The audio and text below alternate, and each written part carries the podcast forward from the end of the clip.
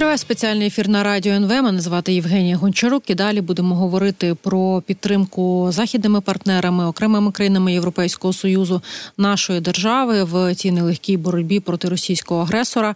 І загалом поговоримо про безпекові угоди, остання з яких була підписана між Україною та Нідерландами, а також про спроможності НАТО і досі ще м, дискусії щодо того, чому раптом Макрон заговорив про участь західних військ у боротьбі, я так розумію, України проти російської агресії, в якому це може бути форматі, тому що продовжують про це говорити. І е, допоможе нам у всьому цьому розібратися Вікторія Вдовиченко, програмна директорка з безпекових студій Центру оборонних стратегій. Пані Вікторія, вітаю вас. Е, пані Юлія, доброго вечора. Вітаю вас. Раді, що ви знайшли час з нами поспілкуватися. Але я з вашого дозволу, якраз от в контексті цих різних заяв ем, щодо того, наскільки НАТО готове, не готове розміщувати війська на території України, процитую спікера польського сейму пана Шимона Геловню, який власне е, сказав в інтерв'ю телемарафону нашому, що це дуже складний процес і набагато складніше ніж там може здаватися, е, і каже, що навіть участь однієї країни країни-члена НАТО у такій операції є проблематичним, тому тривають дискусії, якщо йдеться саме про. Фізичну присутність солдатів НАТО, на думку головні, це може погіршити ситуацію. І справді багато хто сказав, що це не на часі. І справді, коли Макрон про це заявив, мені здається, навіть в українських медіа ми всі між собою переглянулися і подумали, про що ж він заговорив. Е, але очевидно, що все це не просто так, і це та червона лінія, яку навряд чи захочуть перетнути е, країни-члени НАТО. Ви е, маєте відповідь, чому Макрон по суті розпочав цю дискусію? Я зроблю тільки припущення, виключно як українська експерт, яка е, займається схожими питаннями. В першу чергу ми говоримо про те, що НАТО це політично-військовий блок, да? і якраз е, що не завжди військові е, вирішуються питання. Тут якраз більше політичні інтереси. А те, що президент Франції хоче виривати лідерство в даному випадку в контексті європейської архітектури безпеки, взагалі розуміння, яким чином позиціонувати себе далі, це не є новиною, і е, що регіональний формат співробітництва, де Франція є лідером, а на відміну від е, чи в конкуренції певним чином з Федеративною Республікою Німеччина. А що це стосується Франції як держави-члена НАТО, нічим не відрізняється. Тобто я більше це трактую як політичні заяви, які е, підкреслюють те, що так з одного боку президент Франції говорить про збільшення загроз загрози з боку Російської Федерації, загроза російської агресії безпосередньо на території держав країн-членів е, НАТО. З іншого, як е, реалістично імплементувати політичні е, рішення, це найбільш напевно складна річ, тому що не завжди такі політичні заяви підкреслюються якимись імперативами, мається на увазі імплементаційними актами. Наразі скажу чесно, пані Євгенія, не бачу, яким чином далі це може розвиватися, тому абсолютно абсолютно ем, дискусія, що в українських медіа, що в інших медіа, вона є суголосною. Чому тому, що а в принципі зараз усі починають задумуватися, яким саме чином це може бути дотичні. Ці заяви про спецпризначенців на території України вони теж сюди відносяться. Але тут трошки легше, тому що це виключно може бути рішення самої держави а, про а, надання такого типу допомоги, да, але не держави, яка е, або точніше НАТО Північно-Атлантичного альянсу як е, єдності держав. Угу. Я напевно що зупинюся тут, тому що а, можна буде більше говорити, коли а, будуть певні уточнення, коли президент Франції. Я чомусь очікую, а, буде більше типу роз'яснень найближчі декілька тижнів. Угу. Я до речі, в цьому контексті, оскільки ми говоримо про Францію як країну, з якої ці заяви е, пролунали насамперед, е, мені трапилось на очі ось така заява міністра делегата з європейських справ у МЗС Франції, який сказав таку цікаву тезу, що європейська оборона має вийти з під парасольки НАТО, тобто європейська оборона з початком російської агресії в Україні набула абсолютно нового виміру. Я так розумію, що затримка саме з боку США у голосуванні голосуванні за допомогу нашій державі цьому сприяла. І ось е, цей європейський фонд миру уможливив фінансування підготовки українських військ, передачу техніки дає змогу здійснювати сильні закупівлі. Коли йдеться про ось е, цей вихід з під парасольки НАТО, що на вашу думку мається на увазі? Тобто, який зараз рух відбувається? Ну, ви абсолютно праві, і ми здається, з вами попередній раз, коли спілкувалися, якраз на цьому і зупинялися, тому що ми говорили якраз перед Мюнхеном і, і обговорювали рішення Мюнхену, де якраз загострювалися дискусії щодо того, що робити з Трампом. Тобто, всі розуміють, що така загроза мається на увазі політична з боку Сполучених Штатів майбутнього потенційного президента є, і дискусії вкраплення, особливо коли я пам'ятаю тоді на Мюнхені Мюнхені якраз е, йшли йшлися розмови про те, що е, заяви е, поки що кандидата в президенти Сполучених Штатів Дональда Трампа про те, що він буде одразу говорити з Росією, в того, щоб сідати за стіл перемовин, і в принципі дивитися про те, що якщо інші держави, члени НАТО, не виконують зобов'язання щодо 2% так званих інвестицій, да в свого валового внутрішнього продукту до північно-атлантичного альянсу, то потрібно таких держав виключати, натякаючи на те, що також це ймовірно, що Сполучені Штати в якийсь момент не захочуть е, надалі підтримувати, скажімо, свої членські внески до північно-атлантичного альянсу. Тому дійсно це правда. Е, дискусії ще напередодні Мюнхена, і зараз вони продовжуються, актуалізуються про те, чи європейські партнери і так звані європейські держави-члени НАТО. НАТО мають е, об'єднуватися в контексті захисту Європи в цілому, і е, чи е, таким чином європейська оборона чи архітектура безпеки не постраждає, коли Сполучені Штати або якщо за умови Сполучені Штати захочуть зробити якусь свою двояку політичну позицію, та за умови, якщо Дональд Трамп, як чуєте, я в розмові зараз, якщо якщо якщо кажу, тобто це один із планів, які розробляють насправді держави-члени НАТО, які в Європі знаходяться фізично, для того, щоб зробити певним чином запобіжники для особливого позиціонування президента. Поки що кандидата в президенти Дональда Трампа з іншого боку, е, потрібно прекрасно розуміти, що Європейська архітектура безпеки, так само як і ви згадуєте, європейська оборона або бути точним європейське оборонне агентство, воно не може е, існувати або забезпечувати повноцінну допомогу усім державам-членам НАТО, тобто без е, внеску е, не тільки фінансового, а в першу чергу військово-політичного сполучених штатів, європейська архітектура безпеки не може існувати. Це прекрасно розуміють будь-де будь-якій столиці держав-членів НАТО, і це прекрасно ще розуміє. Канада. До речі, ми про неї менше буде можемо можливо сьогодні поговоримо трошки а, пізніше, тому що в принципі а, об'єднання і розуміння ось євроатлантичної єдності а, воно зрозуміло всім партнерам, державам-членам НАТО е, і розуміння того, що виклики російської агресії підважують ось цю єдність, яка є, або мають потенціал дуже високий підважувати її, сприяє тому, що такі регіональні скажімо, союзи е, за в даному випадку. Ми згадуємо про президента Макрона, про Францію, да, яка хоче вибороти ось це лідерство.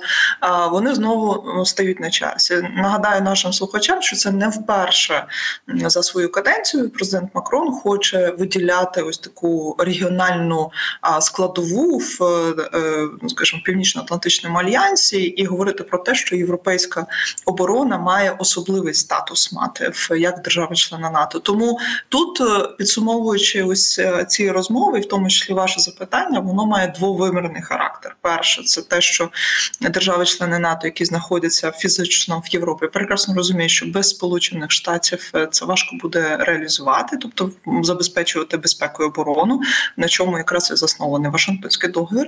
З другого боку, і це знову ж таки відбувається паралельно держави-члени НАТО в європейській лобісти, так звані розуміють, що потрібно посилювати власний фланг і орієнтуватися більше на регіональну складову.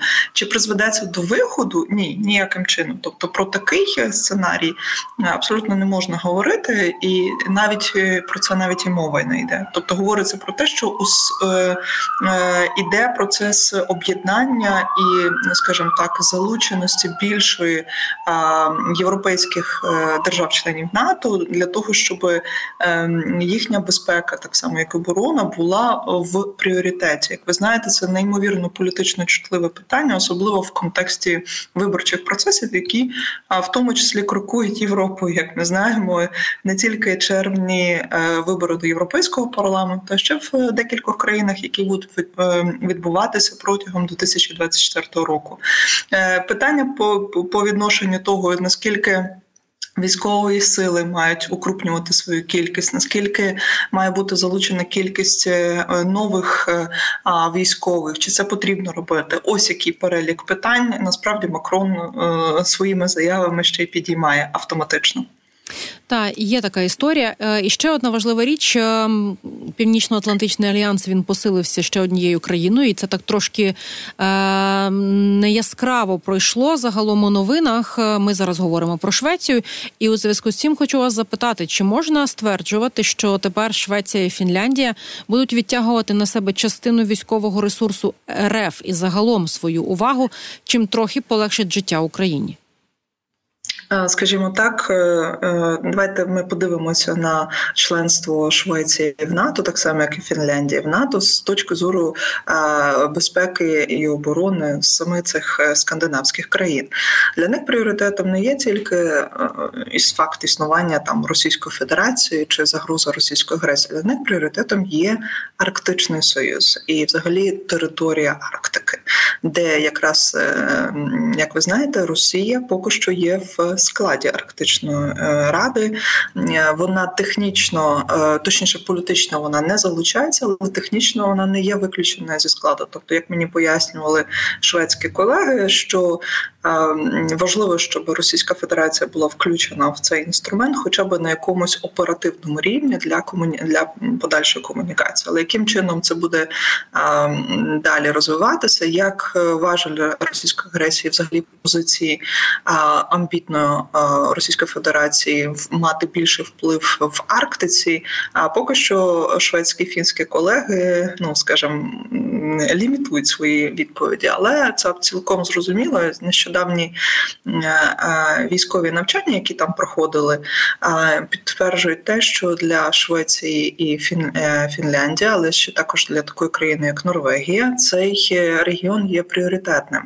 Звісно, що говорити про те, чи буде перетягувати в лапках політично увагу ці три країни, які є державами. Перепрошую, дві з них вже є державами-членом НАТО, третя вже стає. Ем, так, звісно, е, тобто для кожної з країн є в пріоритетах її безпека і оборона. І ну, та в першу чергу ми говоримо про колективну безпеку і оборону, виключно для ось цього північного регіону е, держав-членів НАТО.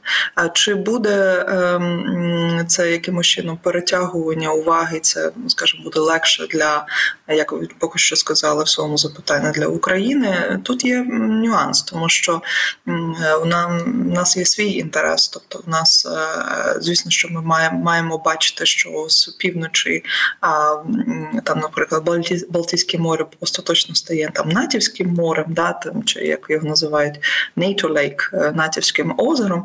Але у нас е, для наш пріоритет має залишатися Чорноморський регіон, і тут, е, скажімо, відповідна ситуація трошки інша. Якщо для північних наших сусідів Норвегії, Швеції, Фінляндії регіон Арктики є більш пріоритетним, і звісно, вони політично і військово будуть на нього орієнтуватися, то для нас все таки Чорноморський регіон є більш пріоритетним, де залучені неймовірно велика різних акторів: е, ті, які є державами-членами НАТО, і ті, які не є державами-членами НАТО, і які потенційно ніколи не зможуть стати державами-членами НАТО. Це нам також потрібно розуміти. Важливі ці зауваження, тому що з одного боку нам здається, що зараз Російська Федерація там відриватиме, не знаю, свої якісь ресурси саме від е, з українського фронту або з російсько-українського кордону, і буде пробувати себе убезпечити десь в іншій ділянці свого кордону. Але як ми бачимо, не факт, що це станеться. Я нагадаю, до речі, нашій аудиторії, що з нами на зв'язку Вікторія Вдовиченко. Е, і вона є програмною директоркою з безпекових студій Центру оборонних стратегій. І тепер, пані Вікторія, з вашого дозволу до цієї такої, як на мене, дещо окремої угоди між е, Нідерландами та Україною перейдемо. Для мене там було кілька важливих пунктів, які не могли логічно бути присутні в інших угодах. Це йдеться і про те, що буде скоріш за все спецтрибунал розміщено в Газі. Е, ми зараз говоримо про трибунал проти агресії злочину агресії. Е, які скоює Російська Федерація. І ще один цікавий пункт е, це він був присвячений е, зобов'язанню України ратифікувати Римський статут міжнародного кримінального суду. Принаймні, ну про це, от коли подивитись текст угоди, там це є. І я от з цього хотіла би почати. От поки Римський статут не ратифікований, ми ж очевидно щось втрачаємо. І правозахисники вже роками про це говорять. Для вас важливо, от прикметно, що цей пункт там з'явився. Ну, е, по-перше, скажу е, заради справедливості ради, що е, ратифікація римського договору, про якраз про нього йде мова, да римського статуту, якщо бути точним, це якась дуже дуже довга історія. 24 роки ми ніби як і підписали з зобов'язанням ратифікації, але до сих пір цього не зробили. Попри те, що в угоді про асоціацію України та ЄС, зокрема. Е, про це е, абсолютно чітко вказується.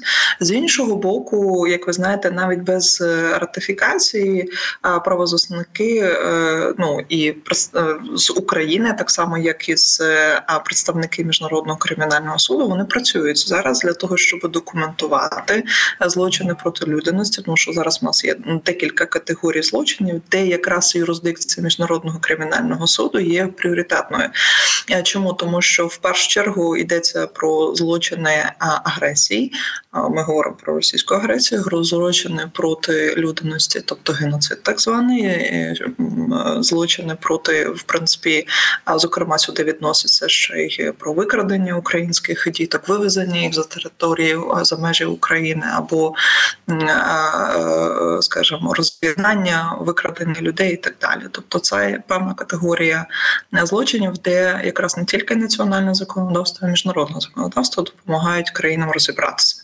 Як ви знаєте, один із запобіжників, чому е, до сих пір Україна не ратифіковувала Римський статут, було про те, що автоматично країна-агресор Російська Федерація буде закидувати в лапках міжнародний кримінальний суд заявами про злочини проти українських військових, та які скоєні проти їхніх громадян, і дійсно, е, попри те, що українські правозахисники, так само як і юристи, міжнародники публічного права роз'яснювали, що це не зовсім правильна історія. Комунікаційно до сектору безпеки і оборони представників, в тому числі військових відомств, це не до кінця було доведено. Тому дійсно я погоджуюся з вами, що не тільки е, угода безпекова з Україною і Нідерландами, а також угода безпекова з Італією, так само як і з Данією, е, прямо акцептують е, або вказують на те, що положення про ратифікацію Римського статуту є в пріоритеті. Якщо ми хочемо, щоб далі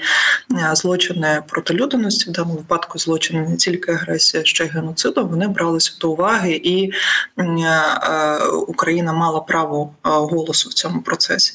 Ем, е, ще один е, такий запобіжник, чому е, дехто із можливо політичних сил, дехто навіть я чула із можновладців наших українських розказував про історію того, яким чином міжнародний кримінальний суд працює, вказуючи на те, що зазвичай це процеси, які тривають роками і десятиліттями.